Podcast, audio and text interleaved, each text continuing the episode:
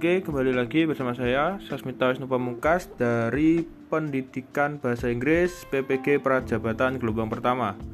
Kali ini saya akan menjelaskan tentang kontekstualisasi pendidikan yang memerdekakan menurut saya.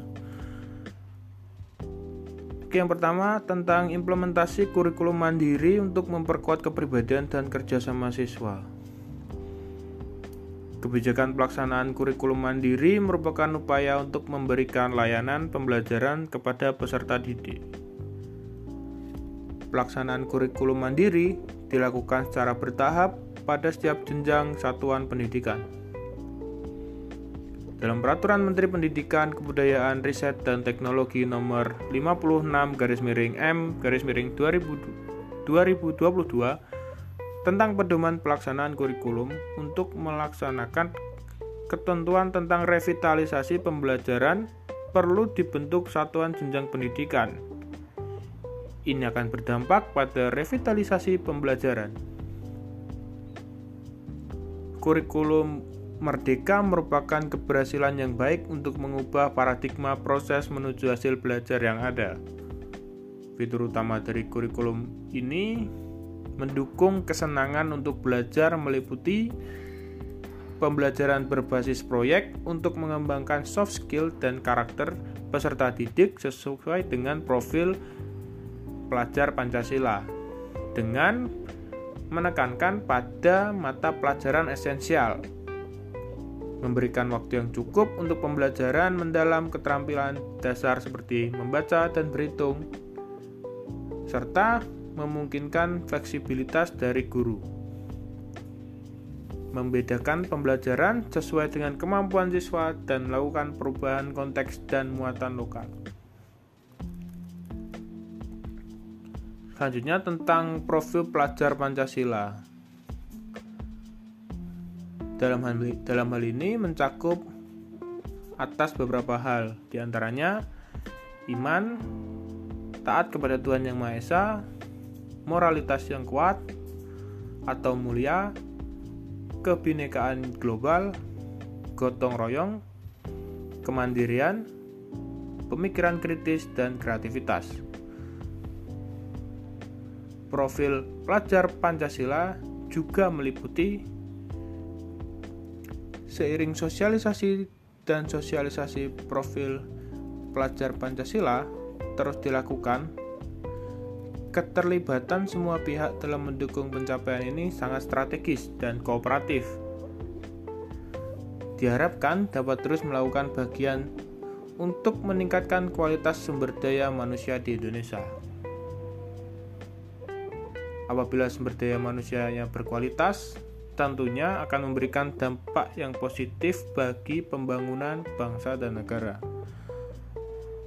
Oleh sebab itu, semua pihak diharapkan dapat mengakselerasi pencapaian profil pelajar Pancasila baik di tingkat daerah maupun di tingkat pusat, sekolah, serta masyarakat sesuai dengan kondisi yang berlaku. Untuk yang terakhir, saya akan membahas tentang kurikulum merdeka Secara keseluruhan, kurikulum merdeka memiliki beberapa karakteristik unik Beberapa hal yang membuat perbedaan adalah peningkatan karakter fokus pada materi esensial, memberikan fleksibilitas bagi guru dan penggunaan aplikasi dan beberapa penyesuaian pada tingkat kurikulum merdeka. Kurikulum merdeka merupakan kurikulum dengan berbagai muatan internal pembelajaran yang muatannya lebih optimal untuk memberikan waktu yang cukup bagi siswa untuk membiasakan diri dengan konsep dan memperkuat keterampilan. Kondisi tersebut membutuhkan upaya yang besar untuk melakukan perubahan kurikulum. Kurikulum Merdeka merupakan upaya untuk mengembangkan keterampilan abad ke-21, revolusi industri 4.0, serta masyarakat digital 5.0. Pelaksanaan kurikulum mandi kurikulum Merdeka harus didukung di semua bidang satuan pendidikan. Seluruh unsur satuan pendidikan hendaknya harus mendukung tercapainya hasil belajar yang positif. Penerapan kurikulum merdeka mendorong penguatan karakter. Penguatan karakter ini dapat dilakukan dengan menerapkan pembelajaran berbasis proyek untuk mengangkat profil pelajar Pancasila. Peserta didik didorong untuk memiliki karakter yang baik. Setiap pelaksanaan pembelajaran diharapkan untuk membentuk karakter siswa menjadi pribadi yang berguna bagi bangsa dan negara. Pembelajaran menjadi kolaboratif. Metode, metode pembelajaran bertujuan untuk merangsang terlaksananya kerjasama siswa.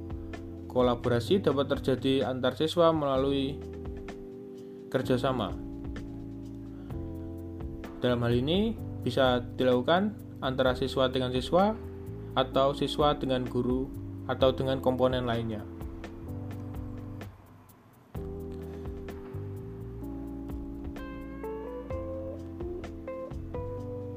Penguatan karakter dan kerjasama siswa merupakan proses yang mengangkat profil pelajar Pancasila.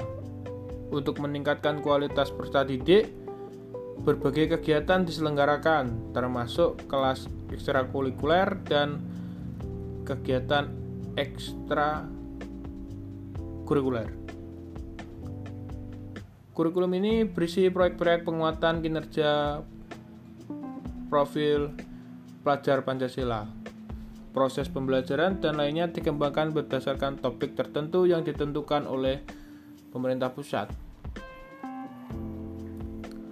Oleh karenanya, mari kita bersama-sama berharap untuk membentuk sumber daya manusia yang unggul, sehingga semua proses pembelajaran akan dilakukan dengan cara yang menyenangkan pada fase ini, potensi yang ada harus dikembangkan sesuai dengan sifat yang ada. Sekian dari saya untuk kontekstualisasi pendidikan yang memerdekakan. Terima kasih. Assalamualaikum warahmatullahi wabarakatuh.